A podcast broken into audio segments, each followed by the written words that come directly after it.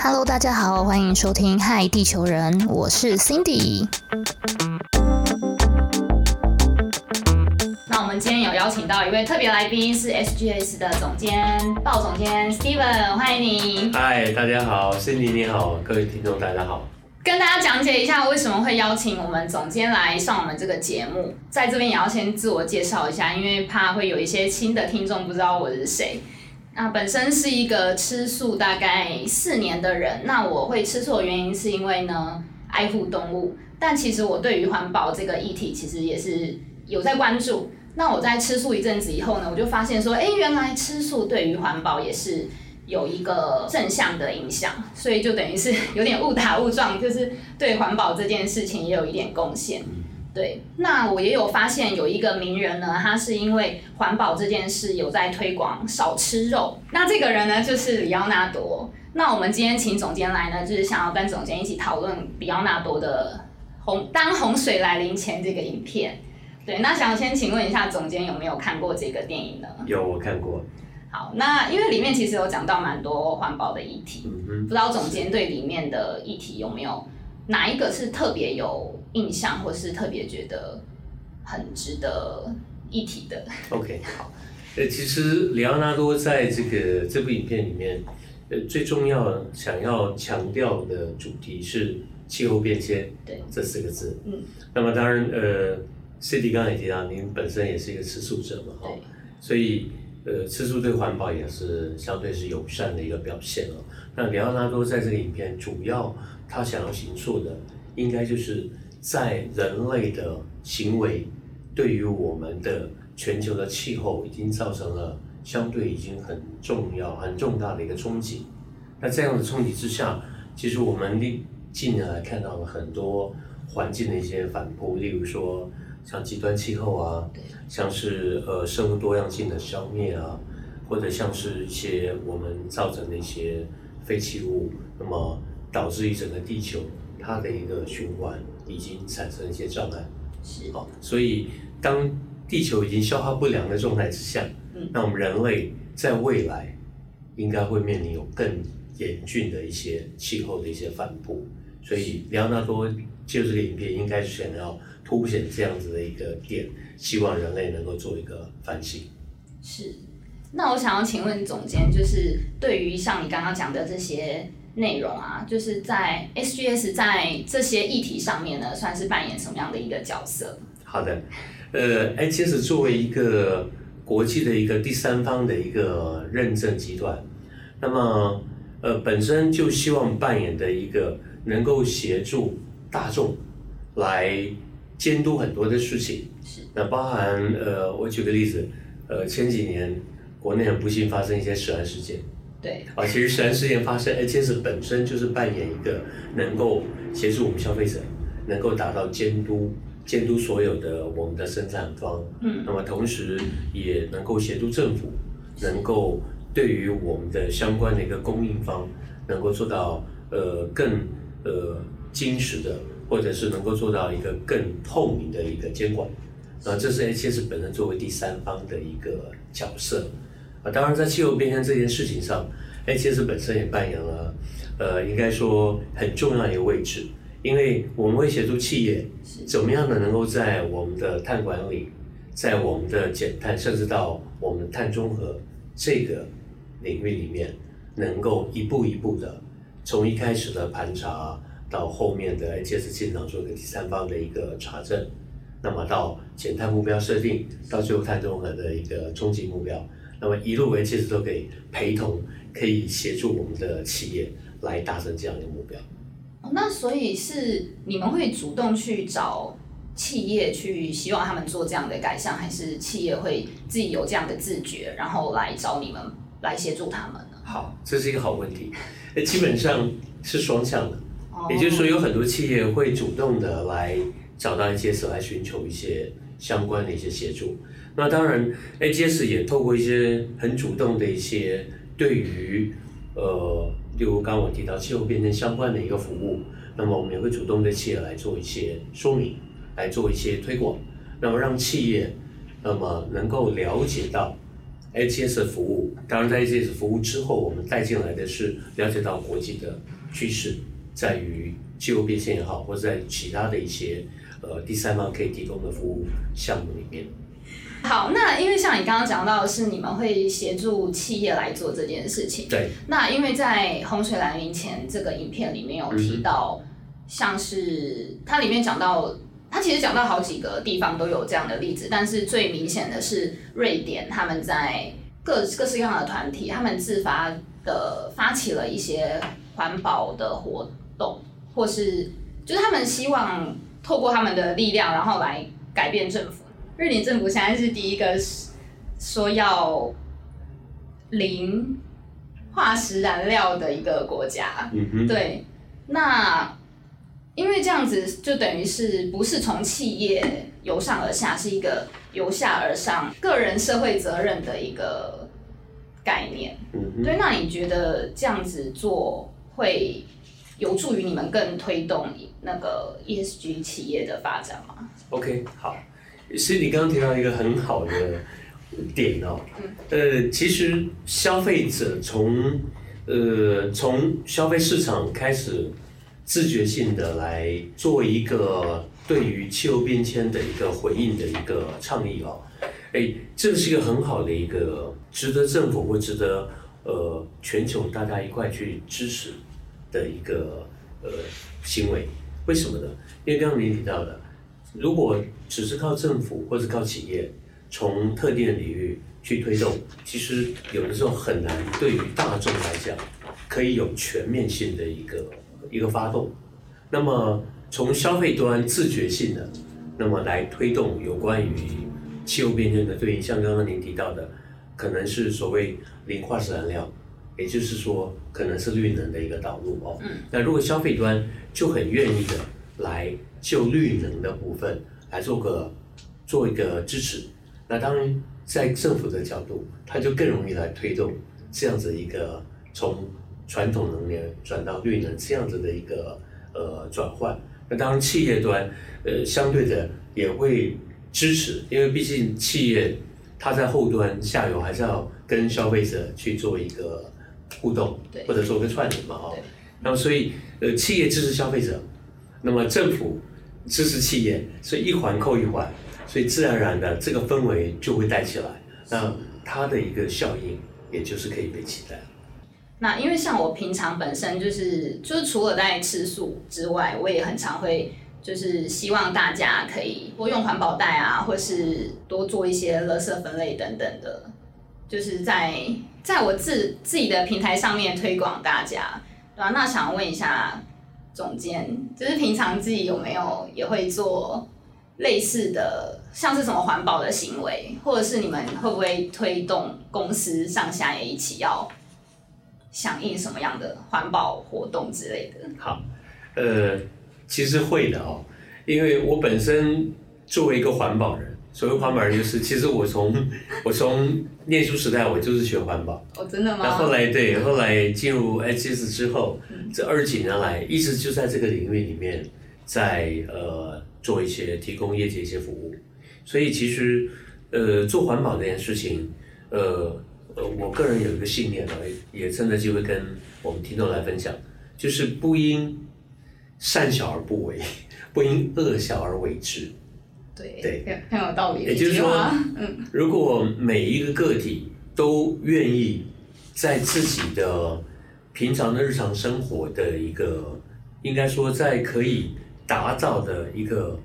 情境之下，我们愿意来主动，愿意来一起来倡议。自然环保的一个小举动，像刚刚心里提到的，呃，可能我们的一个垃圾分类啊，属于我们的一个像我们的所谓垃圾袋、环保袋啊等等啊，或者是我们平常的一个小小动作，可能达到节能减碳呐。那么或者是我们尽量的少去使用到我们的自然资源，啊，例如说我们循环经济的概念可以带进来嘛。我们与其用一次性的容器，不如我们自己用自己的环保杯。好，这个环保杯的使用，我其实我现在观察到很多大众、很多消费者，大家都习惯了，已经用环保杯。对，那这是一个很好的一个行为。对，而且现在因为很多品牌都会出很多很漂亮的环保杯，就是让大家会可能会冲着那个品牌去买，但是就无意间就是也达到了环保的这个效果。哎，对，所以说如果大家一起来共襄盛举，包含消费者，包含我们的呃企业，我们的供给端，以及包含政府，大家都愿意来呃为环保、为环境有序尽一份心力的话，我相信很多的事情是可以达成的。哦，它并不是一个梦。哦，对对。这样我突然想到，我昨天就是我昨天在整理这个稿子的时候，我在我在客厅，然后结果我姐姐就突然跟我说：“哎，你房间灯没关。”然后我想说啊，我就想说天哪，我正在做一个环保的东西，然后我竟然就是就是这么简单的一个小事，可以帮助环保的事情，我自然既然自己没有做到，我就觉得说，哎，对，那以后就是随手关灯。是。所以随手关灯这件事，应该也是。呃，每一个人只要做到，其实也是可以对这个地球有一点帮助的嘛。对，没错，就这个我刚刚提到，这是节能减碳。嗯。我们随手关灯，其实就节省了一点能源的消耗。那当然，相对的，它转换成就是减少了一些碳排。是。对。那另另我我举另外一个例子，最近台湾遭受到很严重的呃所谓的旱灾，台湾缺水缺的很严重。对。我们看到了全球的水库几乎都在告急的。所以在这样的情境下，如果大众都愿意对于省水这件事情多做一点点的动作，例如说，呃，用你的节水的措施啊，像节水龙头现在有很多节水龙头，嗯，我们只要装个节水龙头，其实我们相对的可以省掉了不少的水哦。如果累积起来，那又或者是我们在呃使用水水资源的时候，我们能够多想一想。能够思考，哎，我是不是一定必要使用这样的水，或者我可以不用水，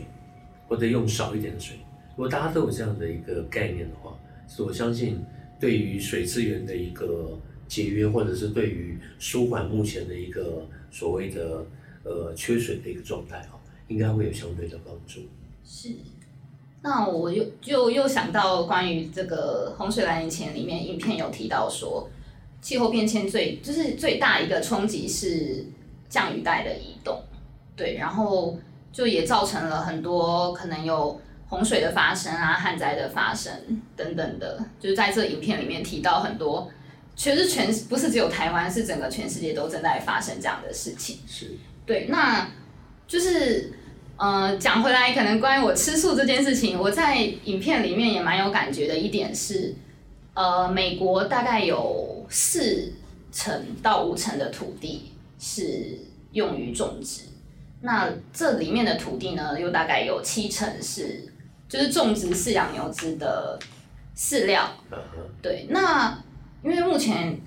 有说牛饲养牛只所造成的这个碳排量。是气候变迁非常大的一个原因。其实我一开始知道说吃素对环境有帮助这件事情，我是很讶异的，就是才去了解说，哎，原来畜牧业会对畜畜牧业本身会造成非常多的碳排放。对，那想请问一下，是为什么会有这个情况发生？因为可能因为我自己有看洪水来临前，我我自己其实知道啦，但是我会想要跟听众简单解释一下。好的。呃，其实我谈到碳排放哦，确实畜牧业，呃，它对于碳排有很大的贡献度啊，这是听起来好像很 对，也就是说换个角度，它的碳排量是相对很大的。对对对。那为什么畜牧业会有这么大的碳排呢？因为在畜牧业的各位听众思考一下啊，在畜牧业的过程里面，包含我们牧草本身种植的过程啊，那么包含在养殖这些呃所谓的牛羊啊哦或者猪只等等的过程里面，那么动物本身它的一个呃代谢可能会造成的所谓代谢，例如说它不误，它放屁，那个甲烷气马上就跑到空气里面，它就是一个温室气体。是哦，所以各位可以想见到，呃，这么多动物在它的驯养过程里面，它会有多少的排气？哦，那排气量很大的。对，那当然这都是我们提到，它会对温室气体会造成一些贡献。是那所以，呃，回过来提到，是你刚刚说到吃素，为什么是环保？因为吃素来讲，以避免到了这些肉类、肉类的一些消耗。那肉肉类来源就是来自于畜牧，所以是吃素的话，它其实它是间接的鼓励不要有那么多的畜牧，的转而换成是我们从呃大自然的素食里面，就是植物类去直接摄取。对，那当然。呃，以以营养的角度来讲，一样是可以达到营养平衡。但是你虽然吃素，还是一样长得那么漂亮、美美的，对吧？谢谢谢谢。对，可见吃素不见得是一件坏事哦。对。这边也也鼓励我们的那个听众们，大家有机会可以尝试看看哦。那么吃素是一种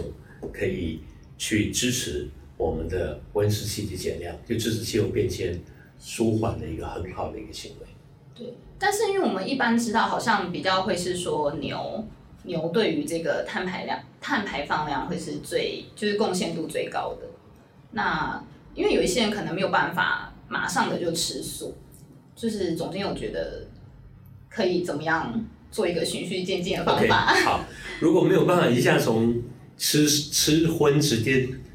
咔一下就转到吃素的话，那渐进式的方式，我们就是从避免碳排量。特别高的荤食，好，那么如果以四只脚的动物来讲的话，饲养牛所产生的碳排量，大概比起饲养其他的四只脚动物，像猪啊、羊啊等等的话，它的碳排量应该是二点五到三倍以上，至少，哦，所以我们如果从这个角度来看的话，我如果选择吃猪而不是吃牛，那我基本上我已经降低三分之二的碳排了。哦，那么当然从四只脚再减到两只脚，那为什么两只脚的碳排量更低呢？因为 两只脚的呃肉类，嗯啊，包括我们像鸡啊、鹅啊这些，它的饲养期比较短。哦，所以是看它的饲养。啊，对，饲养期比起像四只脚的饲养期比较长来讲，它相对碳排就会更少。哦，对，所以这样循序渐进的会从四只脚到两只脚。那另外就是是呃婚类的，除了陆上生物，还有海。哦海对，还有水水生物，所以从陆地转成转成水中的生物，也是一个很好的做法。因为水生物它的碳排比起陆地生物又更低了，对，所以这就是循序渐进，可以一步一步的达到我们最终可以。零碳排，像是你如果全素嘛，基本上是零碳排嘛。没有种 种植啊，对了，种植其实还不会到零碳排，还是有一些，但是比起肉类相对碳排量就减低很多了。是，对。那像总监一直提到这个碳排量，就是我们有没有办法可以去计算说，那我们到底吃了这些啊，或者是使用的东西，我们到底造成了多少的这个碳排量？有没有一个什么标准，还是？什么可以去计算，让我们知道说，哎，我们到底造成了多少排放这样子？OK，呃，Cindy 问了一个很好的问题，这是这是一个大灾问，这问题很大，这是一个大灾问。呃，对，其实针对我们呃温室气体的排放啊，呃，确实我们有国际规范，有 ISO 标准，那么有很多碳盘查的工具，哦，那么。我尝试的把它解释的比较口语化一点，就是我们怎么样的透过呃国际规范，那么以及搭配了一些我们碳排查的工具哦，那么可以在我们锁定的标的哦标的来从它的生命周期，所谓生命周期就从它一开始缘起的那一点开始，一直到它生命周期的终点，好，那么。来算它这个生命周期的过程里面，它会产生的温室气体。那如果以我们以以植物来讲啊，因为气体是树嘛，我们以植物来讲，呃，各位想想看，植物从一颗种子是种到泥土里面，开始发芽，开始长成一棵植物，我们把它开采，采收下来，然后进到了我们的处理加工，哦，或者是。呃，不加工更好哦。我们吃原始啊，不加工进到我们的餐桌上面。那各位想看这一路上面，以植物它的一个生命周期，就是从一颗种子开始，一直到餐桌上变成我们的食物，吃到肚子里面去，还要消化，对 消化以后可能还产生一点气体，还要排放出来。对，所以这个植物的它的生命周期里面，各位想想看，它是不是还是有一些温室气体的排放？对包含饲养期嘛，哦对，植物的成长期，包含我们在烹调这个植物的过程，也是会有一些碳排。是啊等等的。那么这就是所谓的这个植物它的一个在它的一生里面，它可能会排放出来的温室气体。那么我们刚刚提到利用 ISO 的标准，还有利用一些工具，我们就可以来一个段一个段一阶段一阶段把它排放出来的温室气体把它计算出来，对，把它量化。所以这就是所谓的就碳足迹。这、呃、这个就是我们的碳盘查。哦，这叫碳盘对查。那什么是碳足迹？好问题。那碳足迹呢？就是我刚刚提到，如果我们是用生命周期角度来看它的话，那么它可能就会形成这一个我们特定标的它的一个足迹。所谓足迹，这个 footprint 的这个英文哦，它就是一步一脚印的概念，反走下走过必留下痕迹，是那样的概念。所以所谓碳足迹，就是从植物的一个种子开始，植物开始生长。嗯，那它一路哦它的过程。它的过程，我们当做它的路径。哦，这个过程的路径，我们把它的温室气体排放算出来，这就是碳足迹。所以我们可以说，Cindy 假设昨天去菜市场买了一把菠菜，是这把菠菜可能一斤重，Cindy 可能一餐要吃一斤的菠菜，我们就可以算这一斤的菠菜，它从种子到 Cindy 的肚子里面，这个过程它有多少温室气体的排放，这就是这六百公克这一捆菠菜它的碳足迹。那听起来，因为刚刚都是讲可能动物跟植物，那因为所谓的生命周期，是不是像我们制造产品也会有像这样的碳排放的问题？是的，其实我刚提到了，呃，任何一个标的，它在它的生命过程里面，它其实会经过不同的阶段。对，就是前端的从我们的原料开始，那么一路经过了生产加工，最后到变成一个产品，那么产品再进到所谓的消费阶段。那消费完了之后，产品最后会面临的最终处置的阶段。这个产品要如何被处置？其实这个一段一段的过程里面都有它的碳排，对。那所以刚我提到的所谓的碳足迹是指它生命周期啊，嗯是全段。那每一个阶段它都有它的碳排放，哦，对。所以说碳足迹或是碳排放，它是可以适用于所有的所有的物品、是所有的商品，对。只要我们能够锁定这个杯子也有它的碳足迹。是，对，所以常常我们在呃，在这个专家学者之间，常常会有一个一个辩论，就是针对像杯子来讲的话，针对一个纸杯或针对一个马克杯，马克杯是可以重复使用的，对，纸杯一般我们多把它当一次性的使用。嗯，那到底请问一下，纸杯比较环保，还是这个陶瓷杯比较环保？陶瓷杯，好，Cindy 直觉的反应是陶瓷杯的环保，因为它可以多次使用。对，但是如果我们用它的生命的周期碳足迹来看，是。倒不一定、哦。不一定，为什么？可能它制造过程中，哎，对，它从开采陶瓷杯的开采，它的原料跟纸的原料就不一样，对。所以它其实没有办法一对一的比较，所以它必须各自算出它的每一个阶段它的碳排放量，然后我们可以阶段对阶段做比较，最后是完整的一个生命周期，就是碳足迹比较，我们最后就可以比得出来，到底陶瓷杯比较环保还是纸杯比较环保。所以我们现在用任何环保的东西，我们也不能以表面上认为说，哎，它是可以重复利用的，就代表它一定是环保的东西，是是的可以这样解释。对，没有错。就像塑胶袋，我们塑胶袋是人类一个很伟大的发明，因为它它创造了很多的便利给人类，对但是同时它也制造了很多环境问题。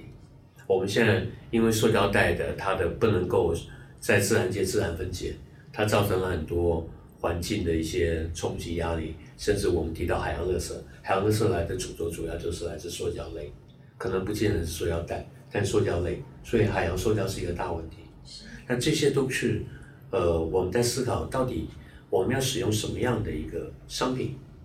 那么它后面可能会带来的冲击是什么？以一个陶瓷杯跟一个塑料杯来讲，它在后段，陶瓷杯使用完了，最终我们怎么处置它？其实陶瓷杯，如果你把它处理好，它是可以回收的，它会回到它的原料哦，真的吗？粉，陶瓷粉再回到原料 再去，或者是它可以作为其他的再生用途，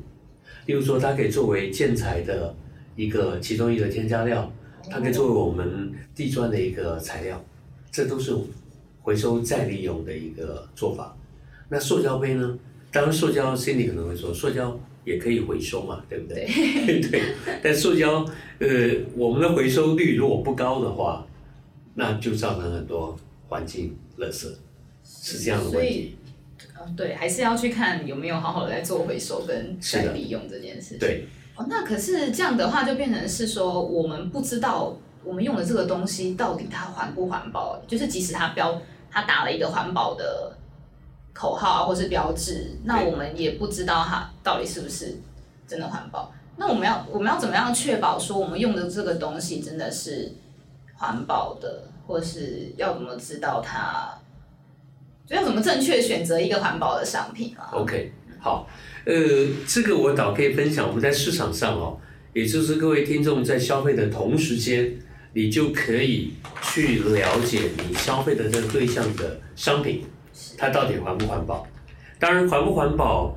它是一个比较，它是一个相对性哦。对。所以我举个例子好了，我们如果到超商去买一瓶茶饮料，你会注意到上面有些茶饮料的包装上，它会包装一个碳足迹排放量的标示。真的。啊，那在我们台湾是环保署有一个叫碳标签。嗯。啊，那如果你注意这个碳标签的话，它在碳标签上面就会有标示，它这一个。产品它的一个碳排，那当然我刚提到的这个环不环保是相对的比较，对，同样是茶饮料，嗯，假设同样的容量，那么同样是呃类似的一个使用的功能，我们就可以互相比较，这样比较就比较有意义，对不对？如果拿一瓶饮料跟一瓶可乐去比，那当然不是说不能比了，但是它饮料性质不太一样，对，啊，所以它比较难比，所以这样的比较之下，就可以提供消费者。一个更简单的，那么可以做环保或支持环保的一个一个行为，因为我们可以选择那个碳排量相对比较低的同质性的产品，对，所以各位消费者还有 Cindy 啊，包括 Cindy，以后在准备要去超商买茶饮料的时候，可以留意一下这个茶饮料是不是有标碳排，如果有的话，不妨花点时间稍微比较一下。好，可是是所。呃，所有的饮料都有吗？还是目前啊，市面上？呃，这是好问题。其实当下并没有全部市场上的产品都有碳排的标识，但这个是一个，我觉得站在消费者的角度，这是一个大家可以一起去努力的方向。如果消费者有这个需求，要求制造厂商、供应方必须要提供这样子的一个资讯。是，那么我们才消费，在这样前提之下，当然，我们刚提到了，就从消费端的行为会影响到供应端，所以我们在企业制造端，自然而然，它就必须要配合的去进行这样子的一个标示。那当然，如果企业要配合这个标示，它背后就开始要做碳盘查，是，开始要做一些计算，嗯，那么开始要思考它怎么样能够做减碳，甚至零碳。那像这样子的服务就是你们在做的吗？呃，对，刚刚提到的那个，像我们提到的碳盘查后面的一个查证，那么跟如果减碳的一个确认哦，跟碳标签里面的数字的核算，这个都是 AGS 我们提供的一个相对的服务。对，只要它背后有一个规范，有一个标准啊，那么 AGS 就可以来来演绎，来协助如何来。执行这个规范这个标准，来确认跟规范标准的一个符合性。那我这样就会好奇说，有没有一个商店，它就是进去里面什么全部都有标示碳排、碳排量的的这样子，可能消费者会比较安心，也比较好去比较来做选购。OK，好的。其实，嗯，我们一直鼓励所谓的永续消费或低碳消费，呃，但市场上在永续或低碳这件事情上，好像喊口号的比较多，反倒是 身体力行实践的比较少。对，但近期我们我们很欣喜的发现哦，呃，有一个企业非常认真的，也非常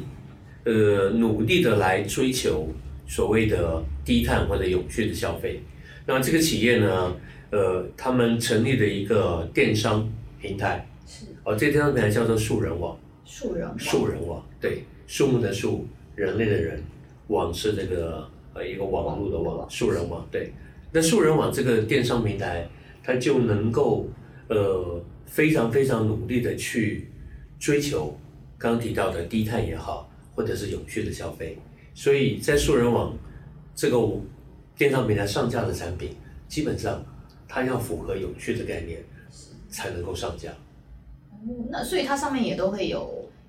就是你说的那个那个那个标签。啊，碳标签，对对对对就是素人网是的，素人网它本身就会要求，那么他们的供应商必须要能够做一些呃碳的排放啊计算啊，或者是至少要对于碳管理这件事情，要能够开始去做一些努力。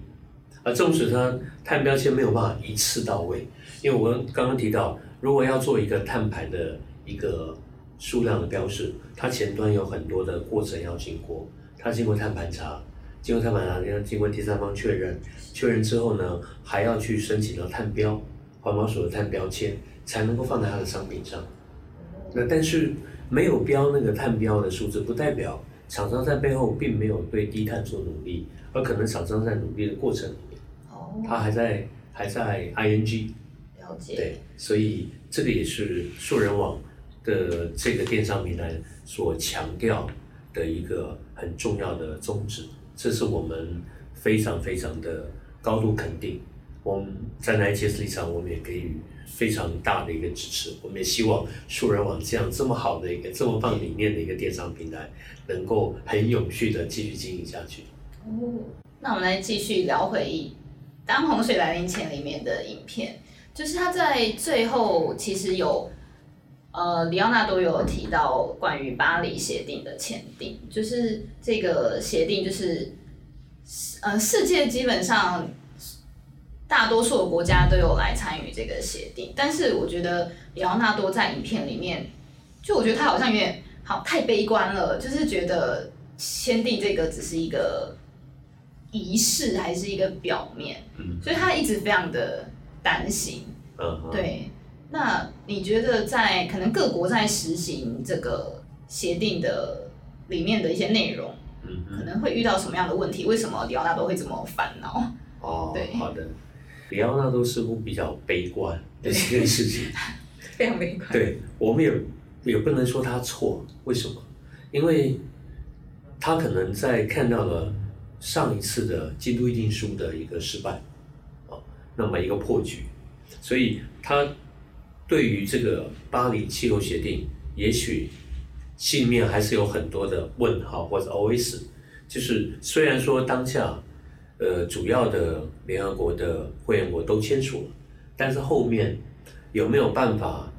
可以真的带出一些积极的作为，那么能够把在巴黎气候协定所提到的，我们希望控制全球的平均温度升温是在两度 C，但是努力的一个高标是一点五度 C，所以到底这样一个承诺是不是能够来达成？啊，这个确实啦，这对很多人来讲还是一个问号。那尤其是现在，呃，面对当下全球的政治跟经济的局面，相对都还蛮混乱的，对，对，有很多的角力哦。所以说，是不是真的能够看到很很积极、很具体的一个气候变迁的行动？那个我们也还在观察中，但是我们是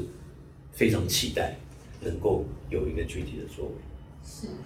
迪奥纳多本身是这么一个知名的人物，那他自己一直在倡导关于这方面的话题，所以我觉得民众的这个意识也是越来越高深。就像前面有提到的 PSR 嘛，不管上面是怎么样，其实现在的人意识都提高很多，然后也会想要试着去做。对啊，那我呃，总监有什么会就是可以推荐大家从小事做起？像我们刚刚有提到的，可能少吃牛肉啊，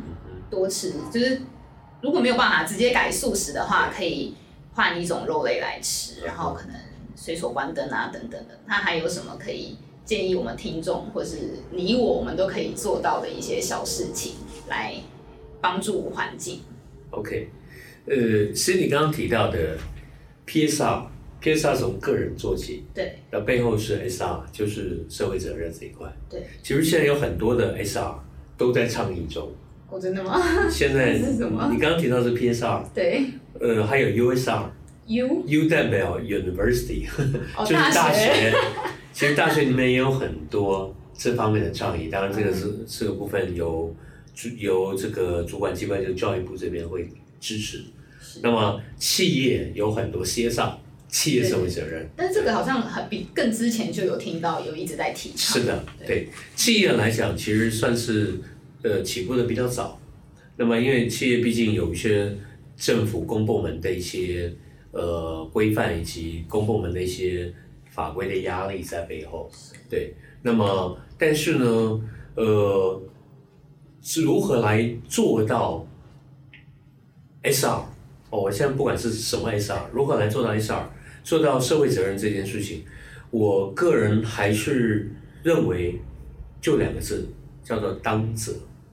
当责。当责，对。当责这个字听起来有点抽象哦。当责这个字的英文是它叫做 accountability，也就是如果每个个人都能够把社会责任当成是自己的责任，对，而不是其实有很多的大众心态是哎呀。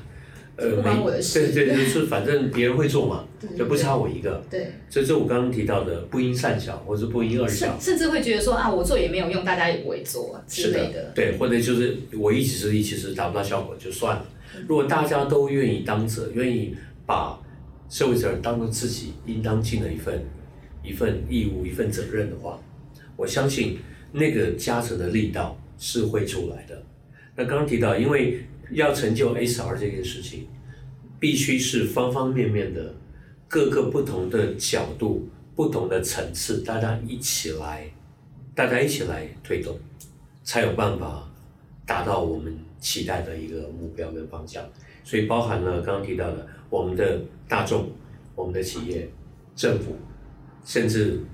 区域型的组织，甚至全球性的组织，大家一块来，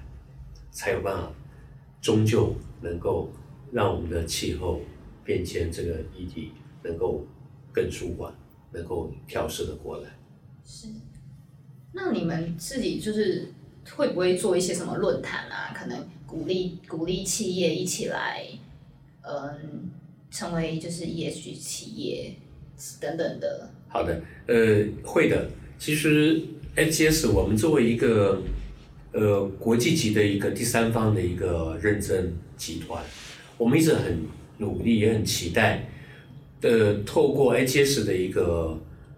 不是在只有 HGS 自己本身，透过 HGS 结合了 HGS 的客群，我们的伙伴，大家一块来，一起来倡议所谓的永续这件事情，哦，那么，呃，最终一定可以对永续。的一个提升，做到一些贡献。所以，呃，我举个例子，我们呃刚刚提到的这次支持我们的素人网这么棒的一个永续的一个电商平台的一个成立，那么我们也希望呢，就透过这次素人网在电商这个领域，能够把永续的概念带进去，那能够让更多的消费大众能够直接的呃透过他的消费行为。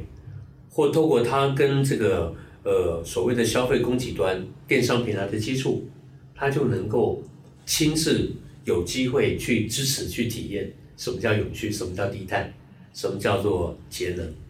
对，那透过这样子的一个呃相关的一些倡议。那当然我们在后面呃会结合素人网来做更多的一些呃相关的一些行销，或者是对于永续的一些呃宣导活动。那么希望能够有更多的机会，能够来跟我们的消费大众来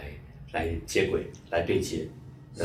达到我们宣传、达到宣导永续这样的一个概念。是，那其实这个就跟里奥纳多在电影的最后有提到说，我们想要帮助环境的改改变，呃，帮助环境有正向的改变的话呢，就是从改变我们自己开始，从改变我们。买的东西、吃的东西等等的，所以这些其实我们可以在日常生活就做到，那并且可以在素人网上面可以购买到一些低碳、零碳的商品。对，是的。但是希望我们的听众可以一起共同来支持，响应环保，然后也可以少吃肉，然后多就是之后我也会把素人网的这个网站呢放在下面。让大家可以去连接点选，可以去连接。那我们就谢谢我们包总监今天来跟我们聊聊天，聊这个关于环保议题，我自己也觉得非常获益良多。那，也谢谢 Cindy，今天也很难得有这个机会哦，可以跟 Cindy 透过一个对谈的方式，我们能够来把永续议题来做一个讨论。谢谢，真的非常谢谢总监。那我们今天节目就到这边喽，我们下次再见，拜拜。拜拜。